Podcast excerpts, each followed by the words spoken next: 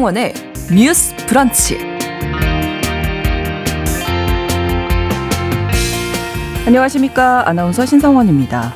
지난 주말 서울 보신각 앞에서는 검은색 옷을 입고 손에는 교사 생존권 보장이라고 적힌 피켓을 든 교사들이 모였습니다.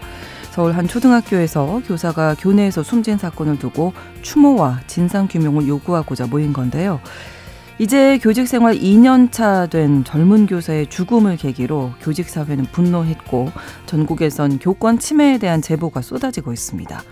교육당국은 오늘부터 해당 사건과 관련해 합동조사에 들어가고요. 정부와 정치권은 교권 보호를 위한 법안과 정책을 마련하겠다고 나섰는데요.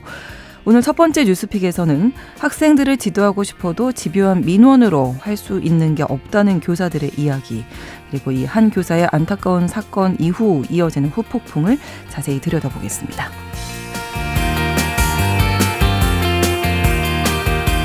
지난 주말에도 장맛비가 쏟아졌습니다. 앞선 폭우로 입은 피해가 아직 복구가 안 된 시점이지만 앞으로도 또 돌풍을 동반한 강한 비가 예고된 지역들이 있는데요. 당정과 정치권은 기후위기에 대응하는 정책이 필요하다며 한 목소리를 내고 있습니다. 최근 유럽 전역에서만 10,000여 명이 폭염으로 사망했다는 보도도 나왔고요. 지난주 세계보건기구 WHO는 각국 정부는 취약계층 피해를 관리한 감시 시스템을 마련하라며 경고하고 나섰죠. 기후위기, 기상이변은 바로 지금 전 세계가 직면한 문제라고 할 수 있을 겁니다. 오늘 두 번째 뉴스픽에서 우리나라의 장맛비 상황 짚어보고요. 더 국제 라이브 시간에는 지구촌 기상이변 상황도 점검해 보겠습니다. 7월 24일 월요일 신성원의 뉴스 브런치 문을 열겠습니다.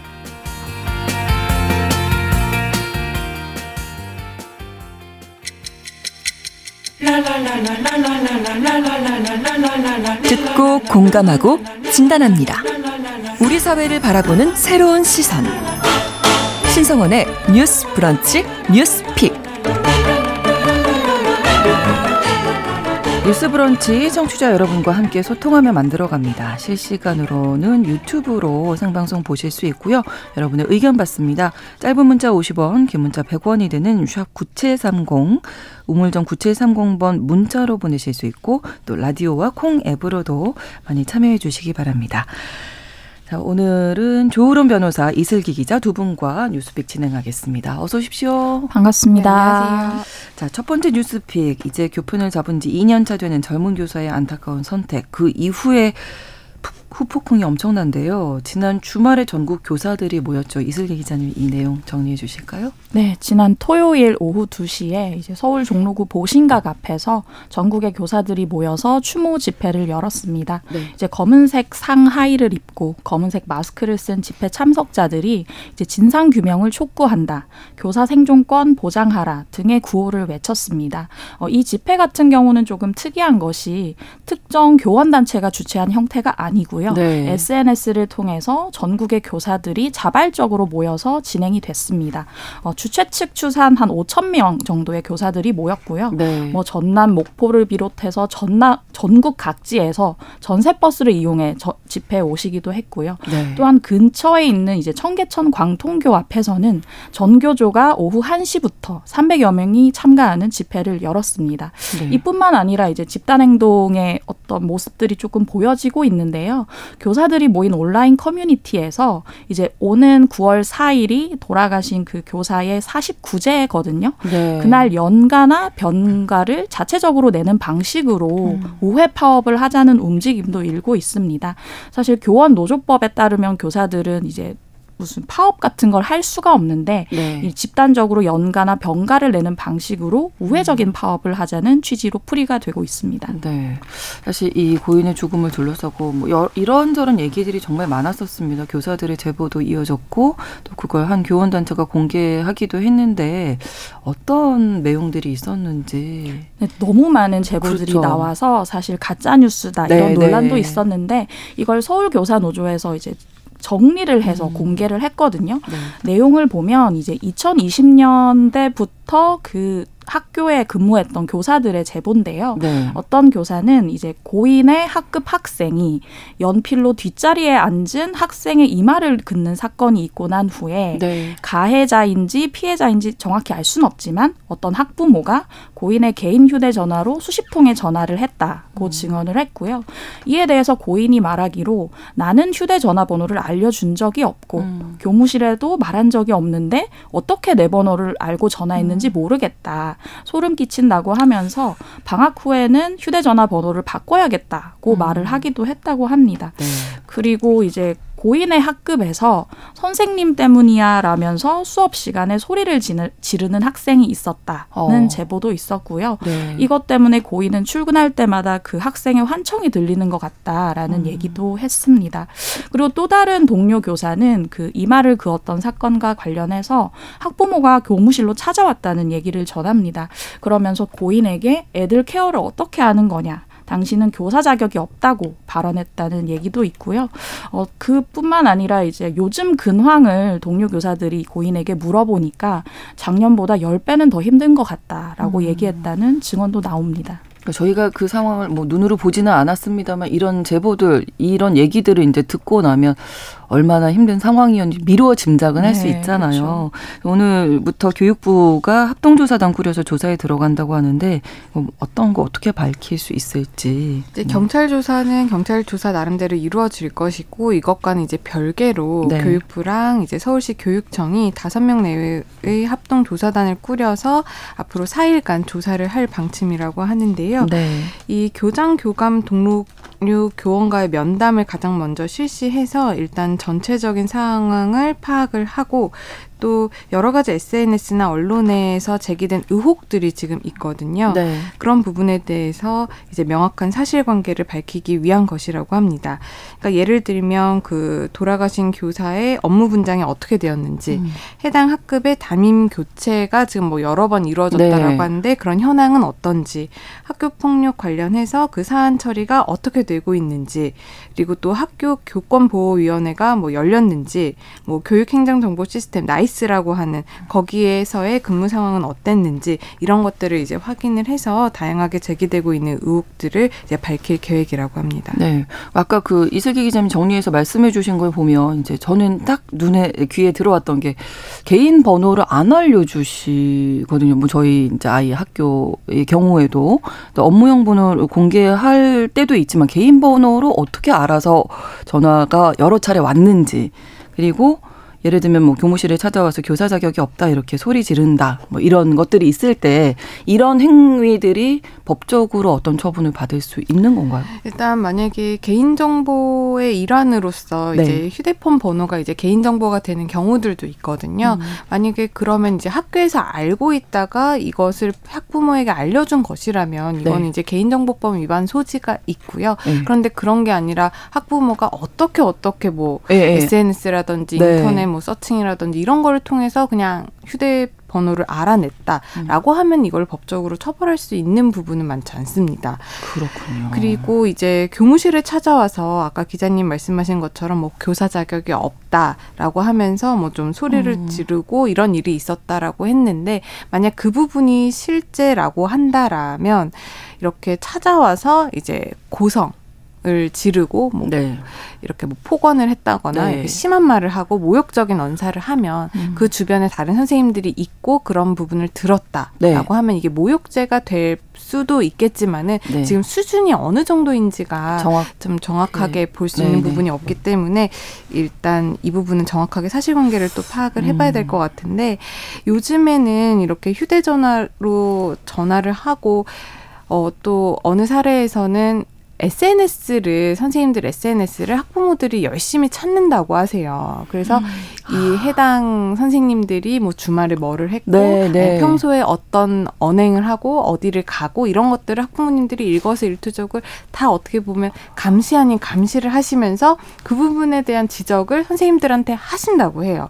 그럼 선생님들은 아 나의 사생활인데 이거를 네. 어떻게 학부모님들이 알았지? 네. 그리고 이 부분에 대한 지적을 굉장히 심리적으로 심리적인 부담으로 많이 느끼신다고 합니다. 네, 지금 이 고인 사건 외에도 이 학교가 민원이 많았다 뭐 이런 제보도 또 있고 네. 뭐 여러 가지 전국에서 많은 사례들이 쏟아지고 있더라고요. 네, 일단 이 학교에 한정해서 말씀을 네네. 드리면 서울교사노조에서 이제 취합한 제보에 이런 내용이 있습니다.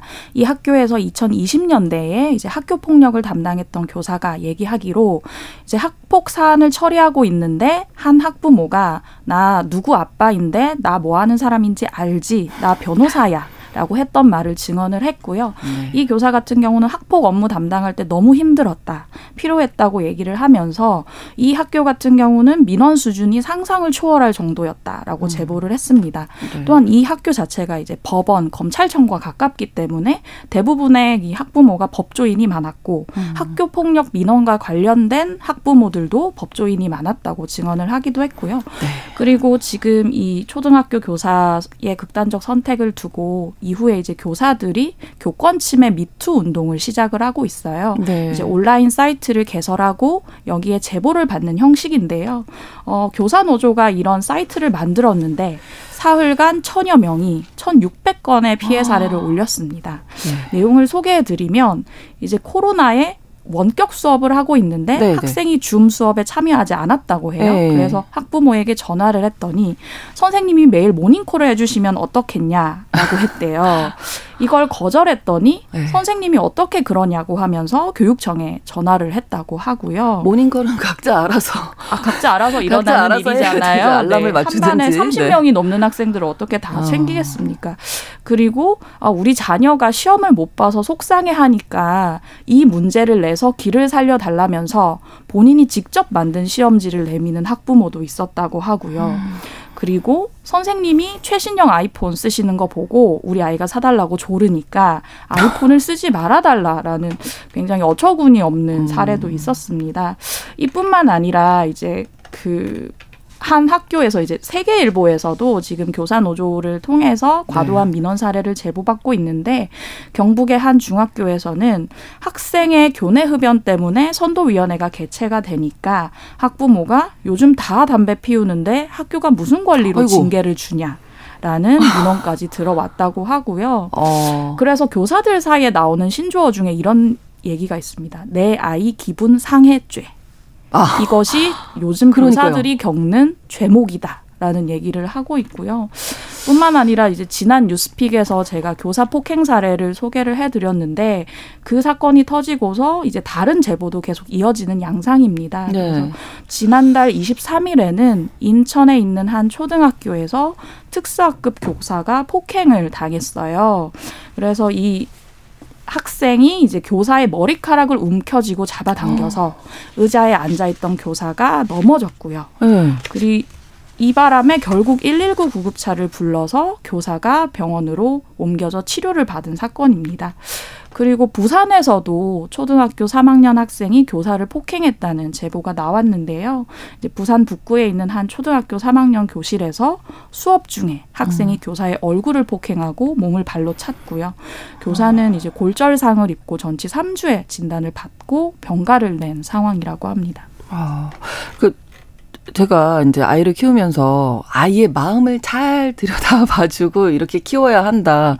그렇긴 한데 내 아이 기분 상해죄가 될 정도로 조금 너무 과하지 않나 뭐 이런 생각도 들고 이럴 때 가장 큰 문제가 당하시는데 선생님들이 아무 방법을 취할 수가 없죠. 그게 지금 아이 기분 상해죄라는 신조어가 나올 정도로 지금 이 그러니까 교권 침해의 수위가 굉장히 높아지고 있다라는 건데 그 부분에서는 이제 사회가 예전에는 이제 선생님들이 이제 학생들을 체벌하는 거나 학생에게 부당한 대우를 하는 사례가 굉장히 많아져서 어떻게 보면 선생님은 성인이고 아이들은 미성년자인데 이로써도 이제 어떤 권력 구조라든지 그렇죠. 선생님들이 높은 우위에 있는 모습 에 대한 어떻게 보면 성찰로 인해서 학생들의 인권을 보호해야 된다는 움직임이 있었죠. 그렇기 때문에 아이에 대한 뭐 인권 그리고 학생 인권 조례 이런 거를 만들어서 아이들의 뭐 행복 추구권이라든지 인격권 이런 것들을 보호를 하려고 우리가 많이 노력을 했죠. 그랬는데 이게 어떻게 좀 너무 극단적으로 좀 발전을 해간 나머지 네. 아이들이 선생님은 나한테 어떻게 할 수 있는 존재가 아니야. 왜냐하면 나는 내 자유를 최대한으로 나의 행복이 중요해. 받아야 되기 때문에 네. 선생님이 나한테 뭔가 나쁜 말을 한다는 그러니까 내 기분이 나빠지는 네, 말을 네, 한다거나 네, 네, 네. 아니면은 나에 대해서 어떤 징계를 하는 걸 이제 애들이 받아들이질 못하는 것 같고요. 이건 애들이 받아들이지 못하는 것뿐만 아니라 학부모님들이 요즘은 특히 애가 뭐 집안에 한두 명 정도밖에 네, 없다 네, 보니까 네. 너무 이 내 자녀가 소중한 거죠. 그렇기 때문에 내 자녀의 기분이 나빠지는 거를 부모님들이 원치 않아서 학교에서도 이런 부분에 대해서 내 아이의 기분을 나쁘게 하지 않았으면 좋겠다라고 부당한 요구를 하시는 것 같은데 실제로 이 지난해 교권 침해에 대한 심의 건수가 네. 3,035건이라고 합니다. 이게 엄청나네요. 2020년도 그러니까 코로나19 유행으로 이제 비대면 수업이 본격화된 2022년에는 네. 1,197건이었는데 네. 지난 2021년에 2,269건으로 늘어났었는데 이제 작년에는 그것도 훨씬 넘어서 이제 3,000건이 넘어가고 있고요. 그랬기 때문에 여러 가지 뭐 제보들이 나오는 것도 있지만 이만큼 우리나라의 교권의 침해, 그러니까 교권이 바닥에 추락해 있다라는 것을 우리가 볼 수가 있는 것이고 학생들이 이제 어떤 체벌을 당했거나 아니면 학교에서 뭔가 기분이 나빴거나 했을 때 네. 부모님들이나 학생들이 할 수 있는 제도는 굉장히 많거든요. 별로 증거가 없어도 네. 학교에다가 뭐 민원을, 민원을 제기할 수 있는 방법이 너무 쉬워요. 네, 네, 네. 그러니까 그 해당 담임 선생님한테 전화로 항의를 할 수도 있고 그렇죠. 아니면 교육청에다가 바로 신고를 할 수도 있고 뭐 학교 장에게 신고를 한다거나 아니면 인터넷 게시판에다 올린다거나 하는 학생 측의 대응할 수 있는 방안은 너무 많은데 네네. 상대적으로 교사가 이에 대해서 대응할 수 있는 방안이 너무나도 적습니다. 혼자 책임을 져야 되는. 학교에서도 네. 이거는 선생님이 좀 오롯이 책임을 져줬으면 하는 그런 분위기가 좀 흘러가고 있다 보니까 네. 학교에서도 그 학부모와의 대응에 있어서 적극적으로 좀 나서지 못하는 입장이고요. 교육청도 마찬가지고 그러다 보니 선생님이 어떤 뭐 학교 폭력 내지는 뭐 학생들의 인권 침해다라고 신고가 당하면 선생님 개인이 변호사를 선임해서 그것도 이게 형사 문제로 발전하면 바로 어떤 문제가 해결되는 것도 아니고 뭐 1년, 2년, 뭐 그렇죠. 대법원까지 가게 되면 수년이 걸리는 이 긴 시간의 싸움을 오롯이 선생님이 비용과 시간을 들여서 해야 된다는 점이 선생님들이 굉장히 소극적으로 나올 그렇죠. 수밖에 없는 입장이고 학생들을 요즘은 때리면 당연히 안 되잖아요. 그렇죠. 네. 그런데 이게 나아가서 선생님이 뭔가를 학생으로부터 맞았을 때 그 아이를 제지하려고 어깨를 꽉 붙잡는다거나 그것도? 그러는 부분도 나중에 자칫 잘못하면 그런 학부모라든지 아이로부터 아 선생님 저를 때리신 거예요. 오히려 폭행으로 역고소를 당할 수 있는 처지에 있다 보니까 점점 더 소극적으로 위축되실 수밖에 없는 것이 현실입니다. 뭐 육체적으로 정서적으로 뭐 아무것도 대응을 할 수가 없는 그런 상황이 되어버렸는데 이정원님께서 많은 분들이 교사가 편한 직업으로 알고 계시지만 정말 하루하루가 지옥입니다. 말 안 듣는 아이들 커버할 수 없습니다. 학부모가 악성 민원을 제기하는 순간 모든 지도는 아동학대로 바뀌어서 교사의 손발을 꽁꽁 묶어놓습니다. 지금 말씀해 주신 그런 부분들 현실적으로 지적을 해주셨고요. 박미영님, 선생님 SNS 추적하고 DM 보내고 몰래 염탐하는 것도 스토킹 아닙니까? 학교가 학생도 교사도 보호하지 못하고 서로를 적대시하게 만드는 곳이 돼버려서 너무나 안타깝다고 의견 보내주셨는데 이런 부분에 있어서는 좀 대책이 필요할 것 같은데요. 이런 사례들이 많이 쌓이다 보니까 교사들도 뭐 지원도 안 하게 되고 또 지금 선생님 되셔도 이런 시간 안에 좀 떠나는 분들이 많으시다는 거죠. 네, 지금 떠나는 교사분들이 굉장히 많다는 통계가 연이어서 나오고 있는데요. 이제 한국교육개발원 교육정책 네트워크에서 나온 통계 보고서를 보면요. 2005년에는 초중등학교 교사의 명예퇴직자 수가 879명이었는데 2021년에는 6,500여 명으로 7.5배 수준으로 뛰어올랐습니다. 물론 뭐 교사의 명퇴 같은 경우는 특정 시기에 선발된 교사가 많을 수도 있고 그렇죠. 뭐 연령 분포에 따라 조금씩 달라질 수는 있지만 최근의 교사 명퇴 같은 경우는 교권 침해가 큰 영향을 미쳤을 것이라는 분석이 나오고요. 실제로 교사 노조가 지난 5월에 교원 만 1,377명을 대상으로 실시한 설문조사에서도 87%가 최근 1년간 이직 또는 사직을 고민한 적이 있다고 얘기를 했고요. 교육활동 침해로 정신과 진료나 상담을 받는 경우도 26.6%에 달했습니다. 네. 아, 너무나 안타까운 사례들이 계속 나오고 있어서 또 어떻게 말씀을 드려야 될지 모르겠습니다. 지난주에 저희가 그 이야기도 있었잖아요. 양천구의 한 초등학교에서 이슬기 기자하고 이제 뉴스톡에서 말씀 나눴던 것 같은데, 학생들이 다 보고 있는데 한 학생이 이제 선생님을 폭행해서 전치 3주 받으셨잖아요. 당시에 교권보호위원회가 개최될 예정이다 이렇게 전해드렸었는데 어떻게 처리됐습니까? 네, 19일에 이제 교권보호위원회가 개최가 됐고요. 네. 이 사안을 교육활동 침해로 판단을 했고, 침해 학생에 대해서는 강제 전학 조치를 실시했습니다. 그리고 특별교육 12시간 이수도 같이 명했고요. 네. 학부모에 대해서도 특별교육 5시간을 의결했습니다. 이뿐만 아니라 이제 학교는 교사가 원할 경우에 비정기 전보 신청을 허용할 예정이라고 했고요. 네. 수사기관에 고발 요청서를 접수하고 신청할 것을 의결하기도 했습니다. 이제 전학 조치라는 것이 조금 이렇게 조치가 좀 미미하다고 보실 수도 있는데, 소등학교가 의무 과정이잖아요. 그렇죠. 그렇기 때문에 초등학교에서 내릴 수 있는 최고 수위의 처분이라고 보시면 될 것 같습니다. 네, 지금 뭐 교권 보호를 위한 법안이 뭐 여러 건이 이미 발의가 돼 있는데 한 건도 통과가 안 된 상황이고, 말씀 쭉 들어보면 어떤 법안이든 대책이든 뭔가가 정말 이번 기회에 나와야 되겠다, 확실한 대책이, 이런 생각이 듭니다만은, 저희 KBS 뉴스 속보에 보면 윤 대통령이 교권 강화 관련 교육부 고시 자치조례 개정을 추진을 지시했다, 이런 내용도 나오고 있습니다. 어떤 것들이 필요할지 두 분 이야기 나눠주실까요? 네, 현재 이런 시대를 반영한 법안들이 없는 게 아니에요. 현재 국회에 들여다보면 8개의 관련 법안이 현재 국회에 계류가 되어 있는데 올해 단 한 건도 심의가 되지 않았다라는 굉장히 안타까운 상황인 거죠.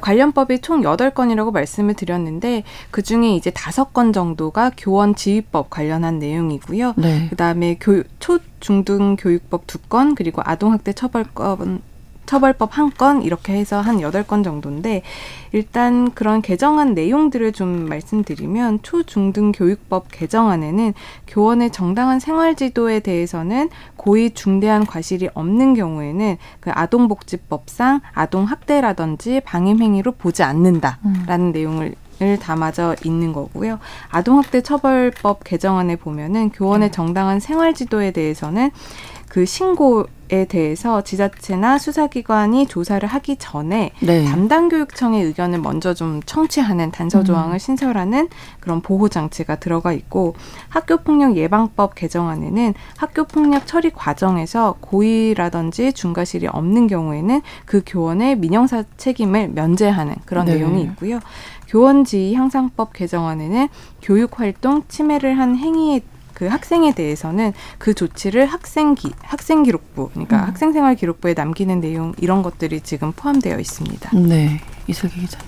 네, 오늘 아침 조간을 보니까 이주호 교육부 장관이 이제 그 교권 침해 활동에 대해서 해당 학생의 학생부에 기재하는 것에 대해서 좀 추진하겠다고 했는데, 이 법안 같은 경우는 이제 진보 진영, 보수 진영 간에 논란이 있기는 있습니다. 그런데 어떻게 생각해 보면 학생들 간에 일어난 학폭은 학생부에 기재를 하는데 어떤 교원에 대한 폭력이나 교권 침해를 기재하지 않는다는 게 조금 무리가 있다고 생각할 수도 있을 것 같아요. 그래서 어떤 뭐 진영을 넘어서 이거는 한 번쯤 국회에서 좀 격렬하게 토의해 봤으면 좋겠고요. 네. 그리고 또 하나 나오는 것은 이제 교사들에 대한 민원이 너무 과한데 민원 창구를 일원화하자는 얘기가 나오거든요. 그래서 어떤 이제 특정 전화번호를 둬서 그것만 수렴을 하는 어떤 일을 하는 선생님이 학교에서 계시고 그리고 그거를 이제 우리가 고객센터에 전화할 때도 다 녹취를 하잖아요. 그렇죠. 녹취를 해서 보관하자, 이런 얘기도 나오는데 그 방법뿐만 아니라 해외에서는 국제학교 같은 데서 교장, 교감이 민원을 취합하거든요. 그런 사례까지 좀 종합해서 한번 고려해 봤으면 좋겠다는 생각이 듭니다. 네. 확실한 대책이 좀 나왔으면 좋겠다 하는 마음이 듭니다. 뉴스 브런치 1부 여기에서 마치고 2부에서 뉴스픽 계속 이어가고요. 11시 30분부터 일부 지역에서 해당 지역 방송 보내드리겠습니다.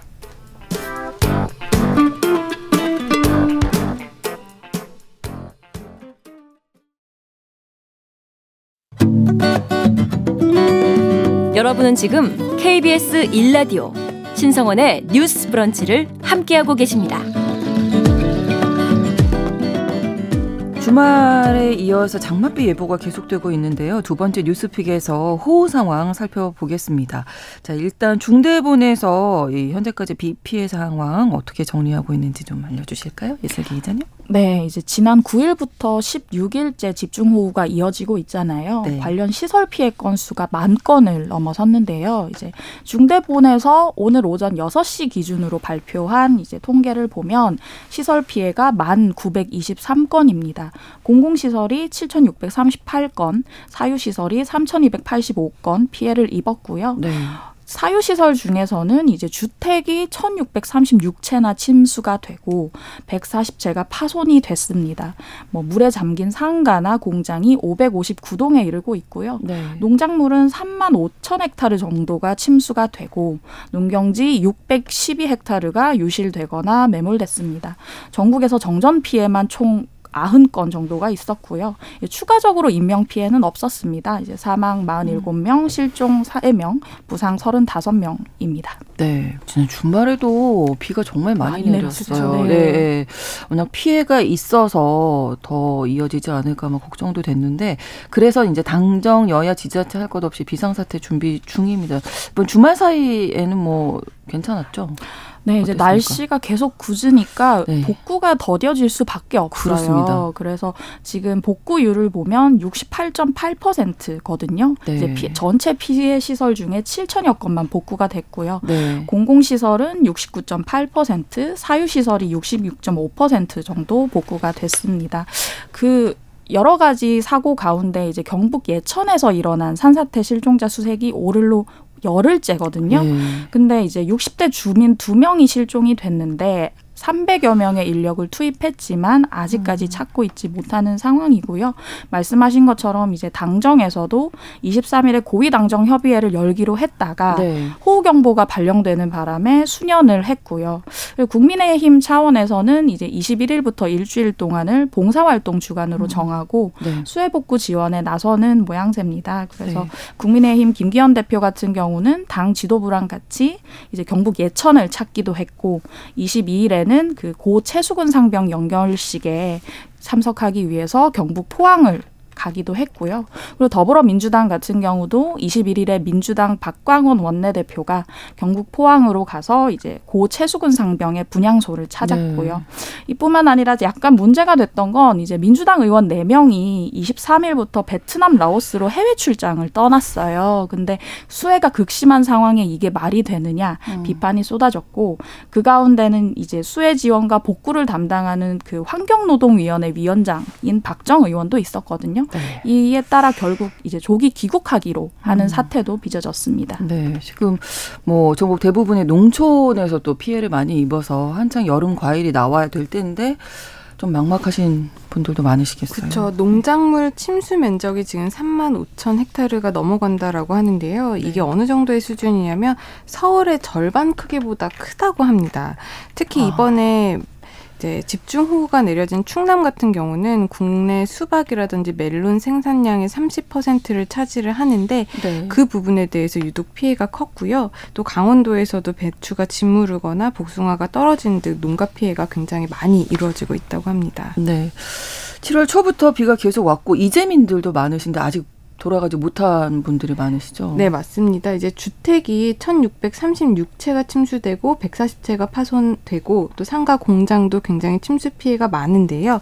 지금 일시 대피자가 누적 18,414명이고 이 중에서 네. 2,044명이 아직까지 귀가를 못하고 임시 주거시설이라든지 친척 집에 머물고 있고요. 네. 또 응급주택 복구율 같은 경우도 60% 정도밖에 되지 않아서 아직은 많이 복구가 시급한 상황입니다. 네, 장맛비의 인명피해, 특히 인재로 이제 보여지는 가장 큰 인명피해가 난 오송 지하차도 참사에 대해서 국무조정실에서 감찰을 실시하고 있는데 경찰관 6명 대검찰청이 수사 의뢰했고, 오늘 아침에는 이제 관련해서 충청북도 행복청 관계자 추가에 대한 추가 수사 의뢰가 있다, 이런 내용도 나왔습니다. 이 내용도 말씀해 네. 주시죠. 국무조정실에서 이제 말씀하신 것처럼 경찰관 6명에 대해서 대검찰청에 수사 의뢰를 했는데요. 정부 관계자가 얘기하기로 그 사고 당일에 최소 2건의 신고가 있었는데 경찰이 현장에 출동하지 않았고 그리고 이후 감찰이 시작되자 출동했던 것처럼 기록을 조작한 정황이 파악됐다라고 얘기를 했습니다. 네. 이에 대해서 이제 충북 경찰이 이제 블랙박스 영상을 공개하면서 항변을 했는데요. 내용을 보면 이제 미호천교 범람이 우려된다라는 피해 신고를 받고 순찰차가 사고 당일 오전 7시부터 한 2시간 정도 그 쌍청리 해정교차로와 궁평 1교차로 등지에서 교통통제를 하는 모습이 담겼습니다. 네. 근데 문제가 되는 시간은 당일 오전 7시 58분쯤인데요.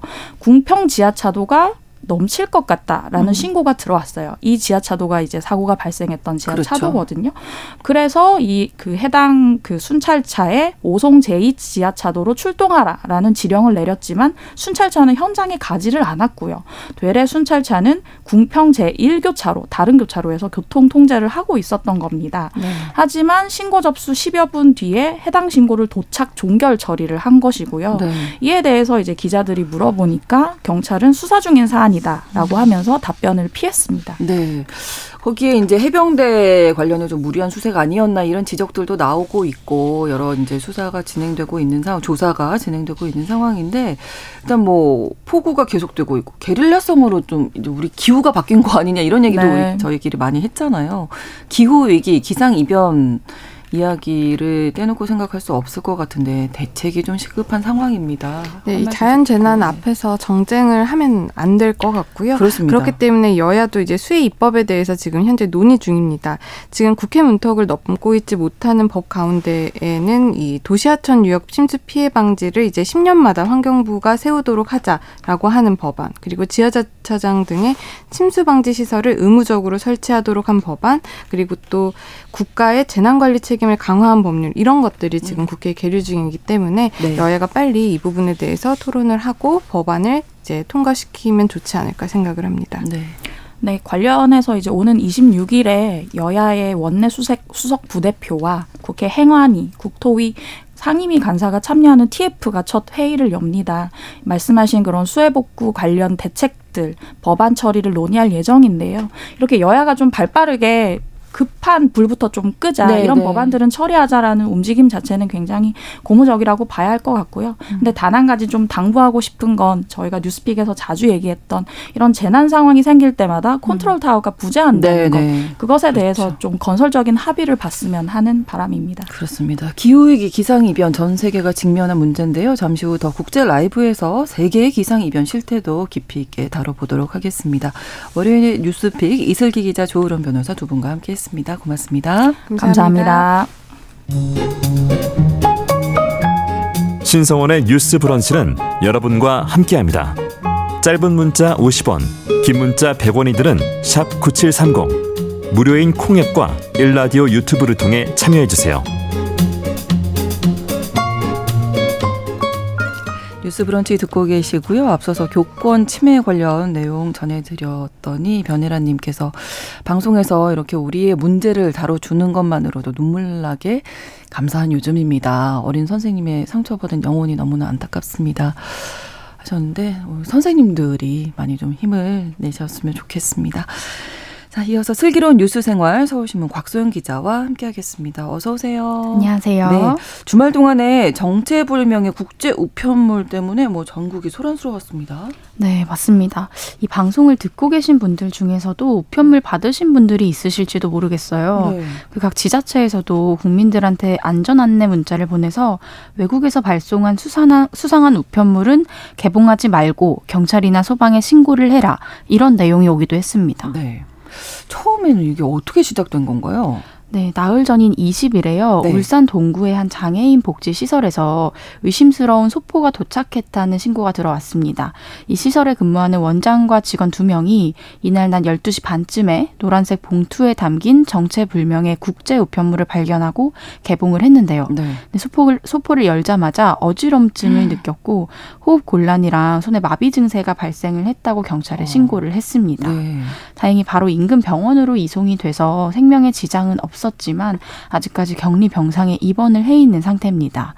일단 그 해당 속보를 경찰이 국방과학연구소에 보내서 정밀 분석을 했는데요. 네. 별다른 유해 물질이 검출되지는 않은 상태입니다. 다만 그 신종 기체 독극물 테러의 가능성이 있어서 유사 사례를 조사 중에 있습니다. 네, 수사가 지금 어떻게 되고 있나요? 네, 그 이후에 울산 사건과 비슷한 유형의 국제 우편물이 도착했다는 신고가 전국에서 2,000건 넘게 빗발쳤습니다. 네. 아직까지 울산 외에 직접적으로 피해가 발생한 경우는 없었는데요. 경찰은 이 중에서 5인 신고를 제외하고 비슷한 유형의 645건의 소포를 수거해서 조사 중에 있습니다. 아직 독극물이 발견되지는 않았기 때문에 무작위 테러의 가능성은 사실 낮다고 보여지긴 하거든요. 네. 수사당국이 지금 주목하고 있는 건요. 브러싱 스캠이라는 수법입니다. 브러싱 스캠? 네, 네. 브러싱 스캠이라는 건요. 온라인 쇼핑몰에서 왜 구매량이 많은 물품일수록 네. 좀 혹하잖아요. 네. 그런 걸 좀 이용을 해서 아무도 주문하지 않은 물건인데 아무한테나 발송을 한 다음에 네. 이제 그 물건을 주문한 사람인 척 가짜 리뷰를 올려서 쇼핑몰 판매 실적을 부풀리는 수법이에요. 근데 2020년에도 같은 주소로 미국과 캐나다에 소포가 배달이 됐었는데 네. 그때도 이제 브러싱 스캠으로 밝혀졌었다고 합니다. 독극물 관련이 아니면 뭐 안심해도 되는 건가요? 이거 국제 우편물이 만약에 배달이 됐다 그러면 어떻게 네. 해야 되나요? 일단 아직까지 공식적으로 안전성이 확인된 건 아니기 때문에 그렇죠. 주의를 좀 하실 필요는 있습니다. 네. 그 과학기술정보통신부랑 우정 사업본부가 비슷한 형태의 국제 우편물 반입을 일시 중단을 했고요. 네. 관세청도 국제 우편물과 해외 배송 택배에 대해서 긴급 통관을 강화한 상태입니다. 그런데도 불구하고 주문한 적이 없는데 해외에서 국제 우편물이 왔다 하시면 개봉을 하시지 말고 주의를 먼저 하시는 게 좋습니다. 네. 노란색이나 검은색 우편 봉투에 영어로 중화 포스트, 발신지에 PO 박스 숫자로 100561-00377 타이페이 타이완이라고 적혀 있다면 네. 개봉 없이 즉시 가까운 경찰 관서나 112로 신고를 하시면 됩니다. 네, 잘 기억을 해주시면 좋겠습니다. 다음 소식 어떤 건가요? 네, 요새 좀 우울한 소식이 많잖아요. 네. 그래서 조금 활기찬 소식을 가져와 봤습니다. 네. 요새 직접 축구를 하는 여성분들도 많고요. 여자 축구 예능도 인기가 많아졌어요. 그래서 여자 축구 자체에 대한 관심도가 굉장히 높아졌습니다. 나흘 전인 20일에 세계에서 가장 큰 여자 축구 대회인 피파 여자 월드컵이 네. 호주와 뉴질랜드 공동 개최로 개막을 했습니다. 올해로 9번째를 맞은 피파 여자 월드컵에는요. 32개국이 출전을 했고요. 여기에는 우리나라 여자 축구 대표팀도 출사표를 던졌습니다. 여자 월드컵 아직 좀 낯설어 하시는 분들 많으실 거예요. 네. 네. 조금 설명을 더 드리자면 네. 남자 월드컵과 마찬가지로 여자 월드컵도 4년에 한 번씩 열리고요. 직전에는 프랑스에서 열렸습니다. 근데 그때 전 세계에서 10억 명의 시청자가 관람을 했다고 해요. 그렇군요. 그러니까 세계적으로 여자 축구에 대한 관심이 점점 많아지고 있는 거죠. 직전인 프랑스 여자 월드컵에서는 미국이 우승을 했습니다. 총 상금은 우리나라 돈으로 약 1,387억 원이고요. 우승팀 상금은 54억 원 정도입니다. 네. 우리나라의 경우에는 2003년에 처음으로 여자 월드컵에 진출을 했는데 그 이후로 2015년부터는 월드컵이 열릴 때마다 본선 진출에 성공을 했습니다. 그중에서 우리나라 선수들이 가장 높이 올라갔던 건요. 2015년에 16강에 진출을 했던 때입니다. 우리 선수들도 잘한다고 저도 알고 있었거든요. 맞습니다. 어떤 조에 속했을까요 이번에는? 네, 이번에 우리나라 여자 대표팀은 그 최초로 외국인 축구 감독인 콜린벨 감독이 지휘를 합니다. 네. 그리고 지소연 선수를 비롯해서 조소연 선수랑 다문화 선수인 케이시, 유진, 페어 선수 등이 출전을 합니다. 조별리그에서는요. 독일이랑 콜롬비아, 모로코랑 같이 H조에 편성이 돼 있습니다. 네. 그 피파 순위를 보면 우리나라가 17위인데 독일이 2위이고 잘합니다. 네. 그리고 콜롬비아가 25위, 모로코가 72위거든요. 그래서 세 나라 중에서 두 나라만 사실 이기면 되니까 9년 만에 16강이라는 조금 기대를 좀 노려볼 만하지 않을까 싶습니다. 예. 내일인 25일에 콜롬비아랑 1차전을 시작하고요. 네. 30일에 모로코, 다음 달 3일에 독일이랑 조별리그를 치릅니다. 그러니까 저희는 이제 꺾이지 않는 마음으로 네. 같이 응원을 하면 좋겠습니다. 맞죠? 네. 자, 그리고 저희 금요일에 마련되는 브런치 초대석에 수십 년 동안 축구 기자로 활약한 배진경 씨 모셨거든요. 이날 또 여자 월드컵에 대한 소식 더 자세히 들어보도록 하겠습니다. 기대해 주시고요. 슬기로운 뉴스생활 서울신문 곽소영 기자와 함께했습니다. 고맙습니다. 감사합니다. 오늘날 주목해야 할 글로벌 이슈 뉴스 브런치 더 국제 라이브. 나라 밖 소식 전해드립니다. 더 국제 라이브, 오늘도 외신캐스터 조윤주 씨와 함께하겠습니다. 어서 오세요. 네, 안녕하세요. 자, 앞서서도 저희가 이제 장바삐 상황 점검하면서 기상이변이다 이런 말씀 나눴지만 이게 지금 우리나라만의 얘기가 아닌 거잖아요. 네. 뭐 전 세계적으로 뭐 유럽과 미국은 지금 폭염이 계속되고 있다고. 네, 이제는 그냥 기상이변이라고 얘기를 합니다. 예, 그전까지는 뭐 전문가들마다 아니야, 일시적인 거야, 약간 이런 얘기에서 요즘은 거의 전문가들이 기상이변입니다, 극단적인 기후가 나타납니다 이렇게 얘기를 하는데요. 네. 지난 한 주 동안 최고 기온 몇 개를 말씀드릴게요. 이탈리아 로마 41.8도, 스페인 마드리드 39도, 아테네 36도, 불가리아 소피아 35도 이렇게 나왔습니다. 35도가 넘네요. 네, 그리고 미국 캘리포니아 데스밸리는요 16일 날 낮 기온이 최고 53.3도까지 올랐습니다. 53도 살 수 있어요, 사람이? 밖에 못 나가겠는데. 그렇죠. 야외 활동 못 하는 거죠. 네. 그래서 이 세계 기상기구에 따르면 지구상 역대 최고 기온이 1913년 7월 달에 데스밸리가 56.7도였거든요. 이제 거의 육박한 상황이 됐습니다. 그리고 미국 애리조나주 피닉스의 기온은 43도를 넘었는데 더 충격적인 것은 19일 연속 기온이 30도를 넘었습니다. 그러니까 한 이틀만 더워도 진짜 힘들잖아요. 근데 이게 19일 동안 계속됐고, 그래서 1914년 세워진 기록 50년 만에 깨졌다고 합니다. 캐나다는요, 서부 지역에서 지난 5월 달에 산불이 시작했는데 이게 전국으로 확대가 됐고, 물론 진화가 됐습니다만 아직도 수백 건의 산불이 진행이 되고 있고요. 그래서 이 산불 때문에 뭐 그름, 연기 같은 게 인접국인 미국까지 건너가면서 약간 무슨 지구 종말처럼 완전 황토색으로 완전히 변한 거 보셨을 겁니다. 맞아요. 네. 그런데 또 캐나다 동부 지역 노바스코샤주에서 50년 만에 가장 많은 비가 한꺼번에 쏟아졌습니다. 24시간 하루 동안에 250mm가 넘는 비가 쏟아졌는데요.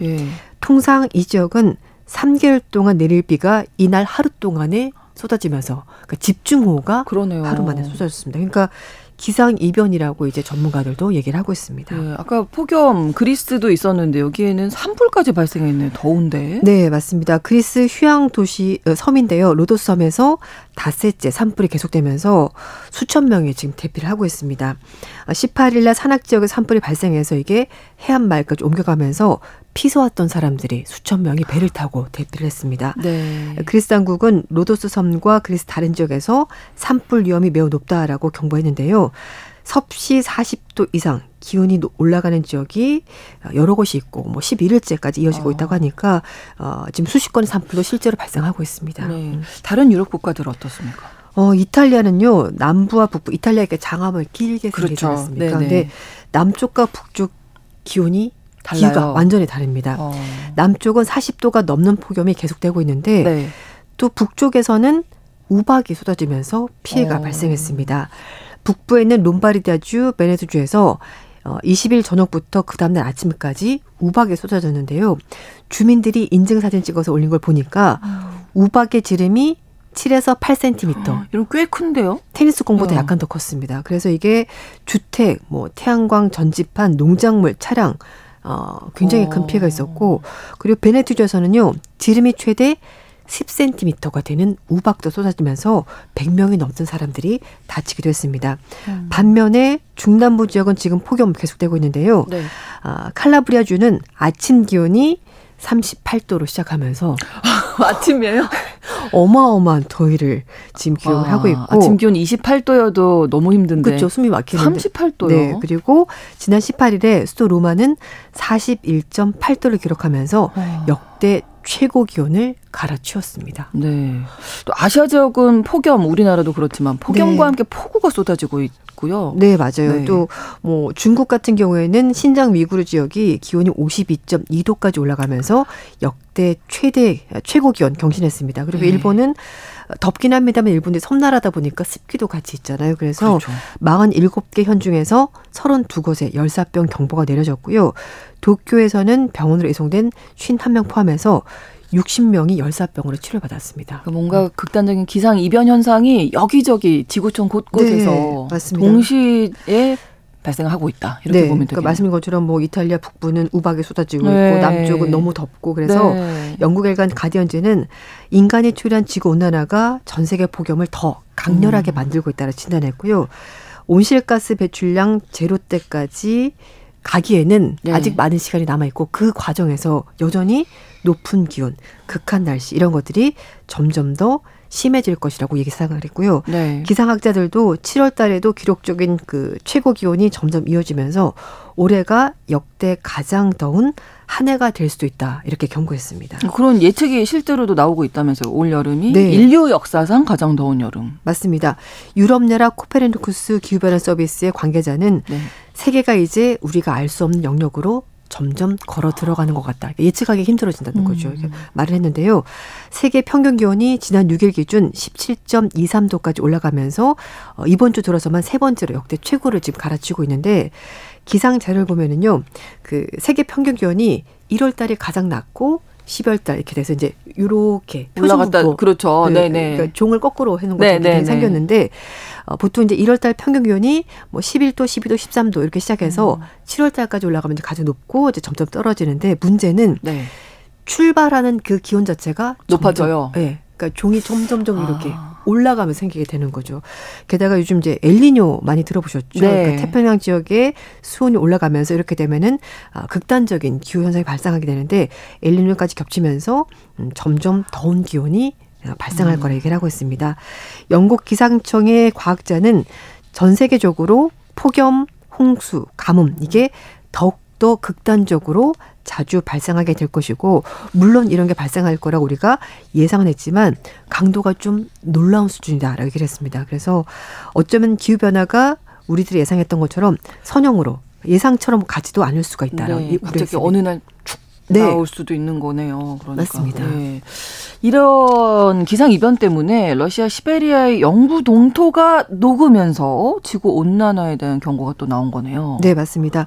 영구 동토는 말 그대로 이제 계속 얼어 있는 동안 여름에도 얼어야 되는 거죠. 네, 맞아요. 근데 지금 북반구 육지 표면의 14%를 지금 차지하고 있는데 온난화 때문에 영구 동토가 이제 녹아 내리면서 그 안에 갇혀 있었던 뭐 메탄, 이산화탄소 이런 것들이 이제 공기중으로 방출되게 되고요. 그러면은 온실가스 효과가 더 심해지고 결국 지구 온난화가 더 빠르게 진행이 된다라는 겁니다.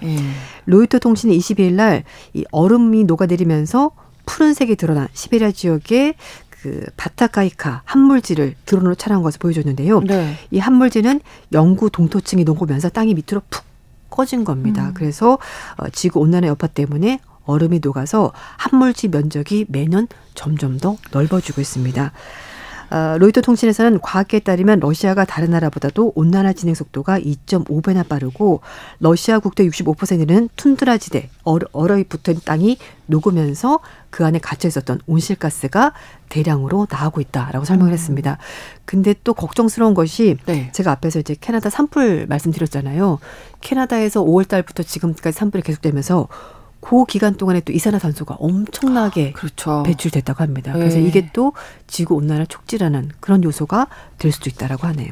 그리고 빙하가 녹는데 이런 얘기할 때도 그렇고 지금 시베리아 영구 동토 녹으면서 얼었던 바이러스가 활성화돼서 또 신종 전염병이 발생할 우려도 있잖아요. 맞습니다.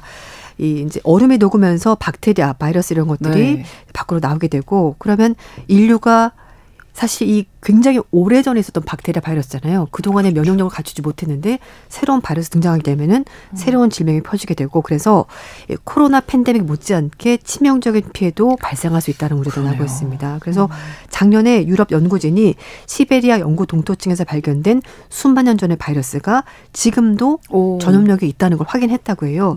연구진이 48,500년 전에 묻혀 있었던 바이러스를 비롯해서 13종의 바이러스를 영구 동토층에서 분리해서 이 가운데 일부를 아메바를 감염시켜봤는데 실제로 감염이 됐다고 합니다. 그러니까 사람으로 바로 이동하지는 않더라도 동물, 매개돼서 사람 그럴 수 있죠. 이럴 가능성이 있다라는 거죠. 아무튼 지금 뭐 당장 폭염이 너무 전 세계적으로 심각해서 이 폭염의 피해를 입는 취약계층에 대한 대책 마련이 시급하다 이런 지적도 있죠. 이제 이탈리아나 그리스 같은 경우에는 불볕더위 때문에 폭염 파업을 하는 그런 근로자들도 있고요. 그리고 WHO의 관계자에 따르면 폭염 때문에 취약한 사람에 대해서 우리가 굉장히 걱정하고 있다는 입장도 밝혔습니다. 그래서 뭐 심혈관이라든지 호흡기 질환자들, 당뇨병, 임신부, 어린이, 노숙자 이런 폭염에 취약한 사람들은 결국 그 어떤 냉방 장치 없이 노출되기 때문에 더욱더 취약하고 질병 악화시킬 수 있다고 밝혔고요. 그래서 각국 정부가 취약계층의 건강 이상을 모니터링하는 시스템 빨리 개발하는 것이 굉장히 중요하다. 그래서 결국 우리가 탈탄소를 해야 되는 게 이런 취약계층을 보호하는 것도 중요하기 때문에 반드시 해야 된다라고 조언했습니다. 실제로 폭염으로 인한 사망자도 크게 늘었고요. 맞습니다. 네. 문제가 아닐 수가 없는데 아무튼 국제사회가 서로 좀 돕고 공조해야 하지 않겠습니까? 네, 그래서 이제 우리나라만 조심한다고 될 문제가 아니네요. 그래서 이제 사실 전 세계에서 미국과 중국이 이산화탄소 가장 많이 배출하거든요. 그래서 존 캐리 특사가 미국 가서 기후 변화 문제에 눈했는데요. 일단 공동의 도전이기 때문에 미국과 중국 협력해서 도전에 대응하자 이렇게 입장을 밝혔고요. 그래서 뭐 친환경 산업망이나 공급망 확충하고 저탄소, 탄소제로 기술, 협력 메커니즘 이런 것들을 서로 공유하자라고 얘기를 했는데 물론 얘기해서 좋긴 합니다만 실질적으로 뭔가 성과를 내는 것이 더 중요하지 않나 싶습니다. 정말 이런 날씨에 야외에서 일하시는 분들 얼마나 힘드시겠어요. 맞아요. 그래서 이제 뭐 농업 분야라든지 건설업 이쪽에 일하시는 분들은 사실 그대로 기후에 노출이 되잖아요. 그래서 이제 전문가들 얘기는 휴식 시간을 좀 더 많이 준다든지 교대 시간을 늘린다든지 아니면 좀 해가 지고 나서 야간에 일하는 비중 이런 거 높여야 되고 또 노동자들이 온도를 통제할 수 없기 때문에 냉방 시설이 잘 갖춰진 곳 이런 곳에서 휴식을 취할 수 있도록 업무 방식이 바뀌어야 된다는 지적도 있습니다. 그리고 또 하나 사실 코로나19 유행하면서 우리가 근무 형태 많이 바뀌었잖아요. 재택근무도 하고 원격근무도 하고 사무실 출근하는 거 이렇게 줄어들었기 때문에 어쩌면 이런 형태가 우리가 이제 지구 온난화 극단적 기후가 나타난 상황에서 이거 좀 이제 일반적인 형태로 정착이 될 수도 있을 것 같습니다. 네. 자, 그리고 앞서 오늘 말씀드렸던 그 교내 숨진 교사 후폭풍 이야기할 때 서이초 합동조사 내일부터 하기로 했다는 말씀도 전해드리겠습니다. 조윤주 외신캐스터와 함께했고요. 고맙습니다. 네, 감사합니다. 뉴스 브런치 내일 다시 뵙겠습니다. 고맙습니다.